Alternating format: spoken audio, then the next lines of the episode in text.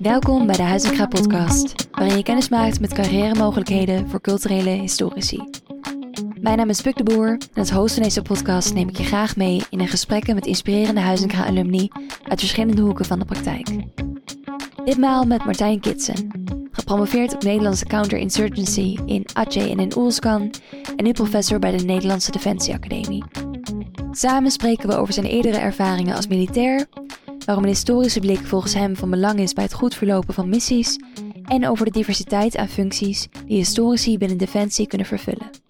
Heel veel luisterplezier. Hey Martijn, we nemen deze podcast op op de Nederlandse Defensie Academie. Heb ik dat goed? Ja, helemaal goed. We zijn hier op de faculteit Militaire Wetenschappen van de Nederlandse Defensie Academie. Ja, tof. Moet je een beetje fit zijn ook om hier te werken? een beetje fit zijn. Nee, kijk, het is natuurlijk voor, voor mij als burgermedewerker niet, niet echt een, eh, een eis. Maar de militairen die hebben wel hun, uh, hun conditieproeven die ze ieder jaar moeten doen. Ja. Kun je daar nog iets over uitleggen? Misschien je hebt burgermedewerkers en, en militairen.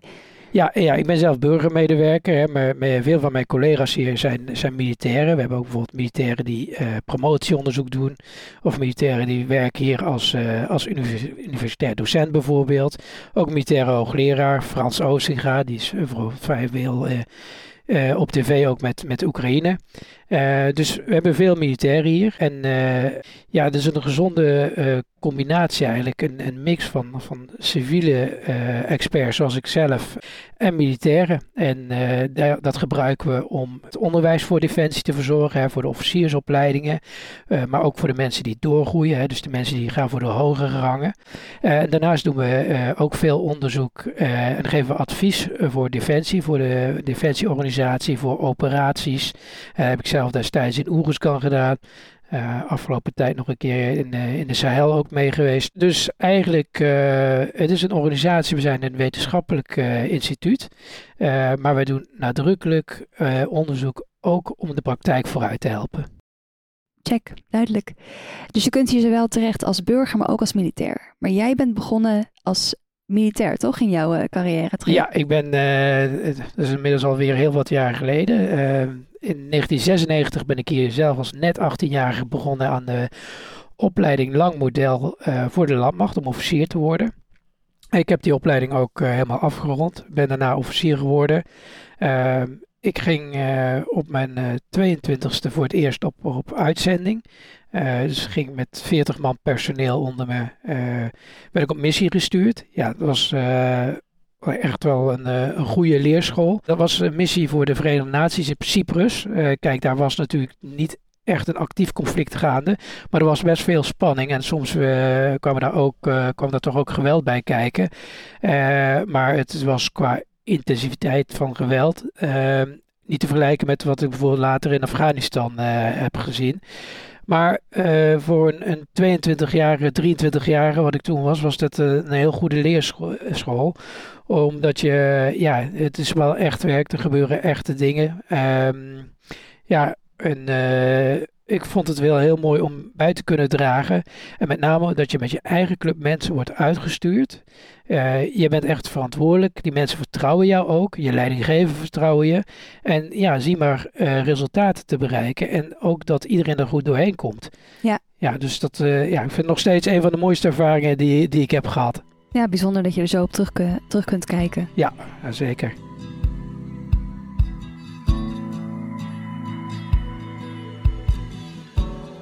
Waarom ben jij in eerste instantie militair geworden, als ik het nog een stukje terug mag uh, pakken? Ik denk dat is in 94 begonnen, hè, dus uh, 495, dat ik uh, vier gymnasium, uh, vijf gymnasium zat ik toen. En ja, ik vond het wel, dat militaire trok me wel. Was, militaire geschiedenis was iets wat, wat ik interessant vond. Maar met name wat mij over de streep was, was dat Nederland toen vredesoperaties deed. ik vond dat wel een manier om, dat je ook lokaal mensen kunt helpen. Dat was iets wat mij toen al heel erg aansprak. 95 gebeurde natuurlijk ook Srebrenica. Hè, dat, uh, dat was echt een, nog steeds een zwarte bladzijde in onze uh, geschiedenis. Ja, dat was voor mij eh, geen teken dat ik dat niet moest doen, maar was meer een teken van ja, dit moeten we juist beter kunnen gaan doen in de toekomst. En daar wil ik mij wel, wel voor inzetten. Het sprak mij aan om dat te doen. Ja. Eh, en het feit dat je dus op jonge leeftijd al met je eigen club mensen aan de slag eh, mocht gaan, dat, dat sprak mij ook heel erg aan. Wanneer kwam dan op een gegeven moment geschiedenis voor jou weer in de picture als studie? Want je zei al, je vond militaire geschiedenis wel interessant.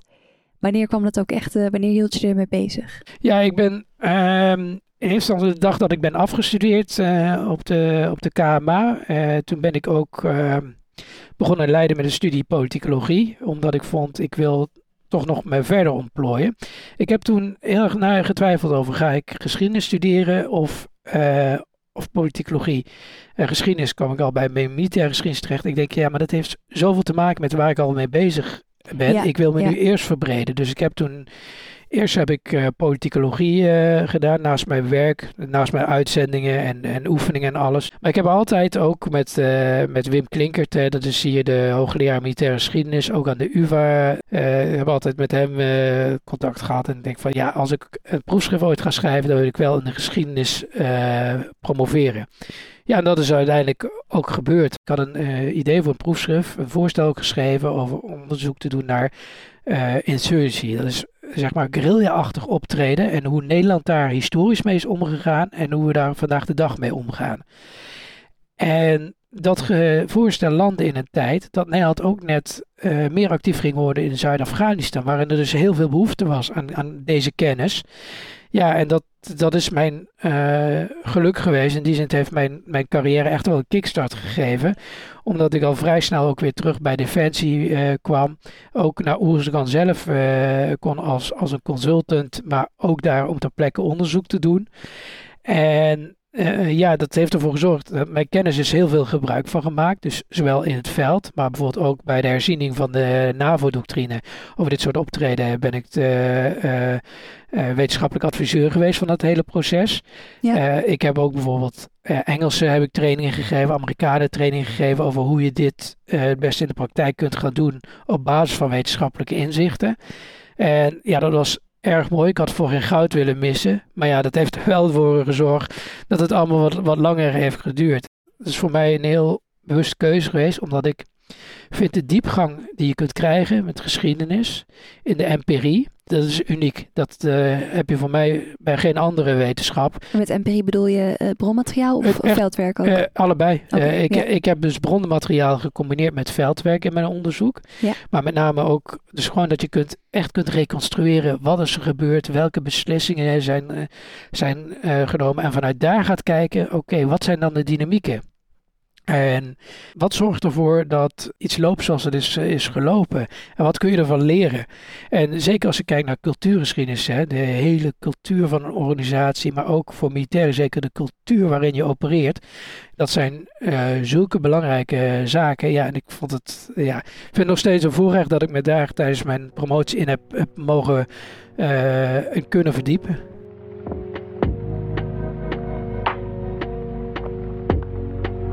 Dus ik hoor je gelijk al eigenlijk ingaan op de, de toegevoegde waarde van uh, cultuurgeschiedenis specifiek voor een positie uh, of onderzoek binnen Defensie. Dus inderdaad het oog voor, voor die lokale culturen, oog voor nuance. Zijn er andere dingen waarvan je zegt dat vind ik ook de toegevoegde waarde van een historische blik bij Defensie? Ja, ik vind het uh, sowieso. Hè, historici zijn meestal breed belezen, uh, uh, hebben ja, de oog voor de, voor de historische dynamieken die er zijn. En dat is allemaal achtergrondkennis die je, die je meeneemt en die je in staat stelt. Kijk, geschiedenis herhaalt zich niet, hè? Dat, dat leren we allemaal. Maar er zijn wel patronen die min of meer hetzelfde zijn. Je kunt niet letterlijk een, een aanpak uit het verleden uh, toepassen vandaag de dag. Hè. Uh, een heel bekend gezegde uit bijvoorbeeld theorieën die uh, of counterinsurgency, bestrijden van opstanden. If it works, works today, it's obsolete tomorrow. Hè. Dus als okay, vandaag werkt, dan is morgen alweer verouderd. Maar wel de patronen kun je herkennen. En voor mij stelt je dat dat, dat helpt je altijd in, in welk beroep dan ook. Maar ik denk zeker als militair officier. Hè, er zijn bijvoorbeeld ook uh, geschiedenisstudenten die verkiezen om na een opleiding om militair officier te worden. Uh, het helpt je, die kennis helpt je wel om beslissingen te nemen. Je hebt niet altijd tijd om na te denken over beslissingen. Hè? Ja. De nuances waarvan wij allemaal weten als historici dat die bestaan, kun je niet altijd meenemen, maar omdat het in je achterhoofd uh, zit, denk ik wel dat het je helpt om betere beslissingen te nemen. Ja. Uh, ja. En toch is er wel veel kritiek ook, nou ja, zeker vanuit sociale wetenschappen en sommige historici op defensie. Het idee dat het dus eigenlijk een instituut is wat per definitie gaat over geweld en daardoor ook eigenlijk alleen schade zou kunnen aanrichten. Hoe denk je daarover? Of kom je de kritiek zelf ook tegen? Uh, ja, ik heb daar ook mee te maken gehad in mijn eigen tijd als, als promovendus. Dat, dat mensen dus ook vraagtekens hadden bij wat, wat ik deed, omdat het uh, uiteindelijk gaat het inderdaad over de toepassing van geweld. Alleen vanuit mijn onderzoek, bijvoorbeeld, uh, probeer ik dat die toepassing van geweld dus daar te beïnvloeden dat het allemaal veel gerichter wordt en dat je dus minder geweld hoeft te gebruiken om je doelen te bereiken door beter samen te werken met de lokale bevolking. Uh, dat dat in zekere zin effectiever wordt, dat klinkt misschien voor sommige mensen heel akelig, ja, maar het zorgt er wel voor dat er, uh, denk ik, lokaal uh, minder impact is. Dus, dus, dat de lokale samenleving er minder last van heeft. Uh, sterker nog, dat de lokale samenleving ook beter wordt doordat je ook hun beter weet te beschermen. Maar ook dat er aan onze eigen kant ook minder slachtoffers vallen. Doordat je beseft dat je niet altijd overal geweld hoeft te gebruiken. Ja, ja. Um, en dat je soms geweld gebruikt terwijl het eigenlijk een, een omstandigheid is hè, dat je bijvoorbeeld, je wordt beschoten, dan, dan weet je altijd, ja, als je wordt beschoten, dan volgens de rules of engagement, hè, militairen krijgen altijd instructies, wanneer mogen ze geweld gebruiken, hè, er wordt gekeken naar het recht, wordt ook gekeken naar wat Nederlandse politiek wil, voor iedere missie kan dat, kan dat variëren. Maar ze zijn altijd heel goed gebriefd en getraind van, eh, volgens deze standaard mag ik hier nu geweld gebruiken. Um, maar dat je daar ook gewoon goed mee om kunt gaan in de lokale setting. Een, uh, een oud student, een militair die ook geschiedenis heeft gestudeerd. En die heeft een keer ook meegemaakt dat hij werd beschoten uh, in Afghanistan vanuit een huis. En dat hij toch vanuit die gedachte van de kennis die hij had, dat hij uiteindelijk besloot, zijn soldaten vroegen van, mogen, we nu terugschieten, mogen we schieten? En dan zei hij, nee, wachten, hou je, hou je vuur in, want we weten niet wat er in het huis, in, in ja. het huis zit. Ja. Het kan zijn dat er een Taliban-strijder op je schiet. Maar het kan ook zijn dat die Taliban-strijder vanuit het huis schiet en dat hij daar een familie heeft gegijzeld in het huis. Ja. Uh, maar het kan ook zijn dat er gewoon een boer uh, op jou schiet omdat hij heel boos is dat je net bijvoorbeeld met een voertuig over zijn land hebt gereden en zijn oogst hebt vernietigd. Ja. Uh, dus het kan veel meer. En, maar kijk, uiteindelijk, als je echt gericht wordt beschoten, zul je ter, uit zelfverdediging terug moeten gaan schieten. Maar als je ruimte ziet, dan, dan kun je die ruimte pakken. En ik denk dat, uh, dat kennis draagt ertoe bij dat, dat militairen dat, dat beter kunnen doen. Het liefst heb ik ook een wereld zonder oorlog hoor. En ja. dat is denk ik ja, voor iedereen die in dit vak werkt, het is heel erg dubbel. Oorlog is gewoon niet leuk. Alleen, ja, ik ben ervan overtuigd dat dat iets is wat bij de mensheid hoort. En misschien in de verre toekomst zal het ooit stoppen. Maar uh, voor de 21ste eeuw denk ik dat we nog, uh, nog genoeg conflicten gaan meemaken. Ja, helaas. Ja.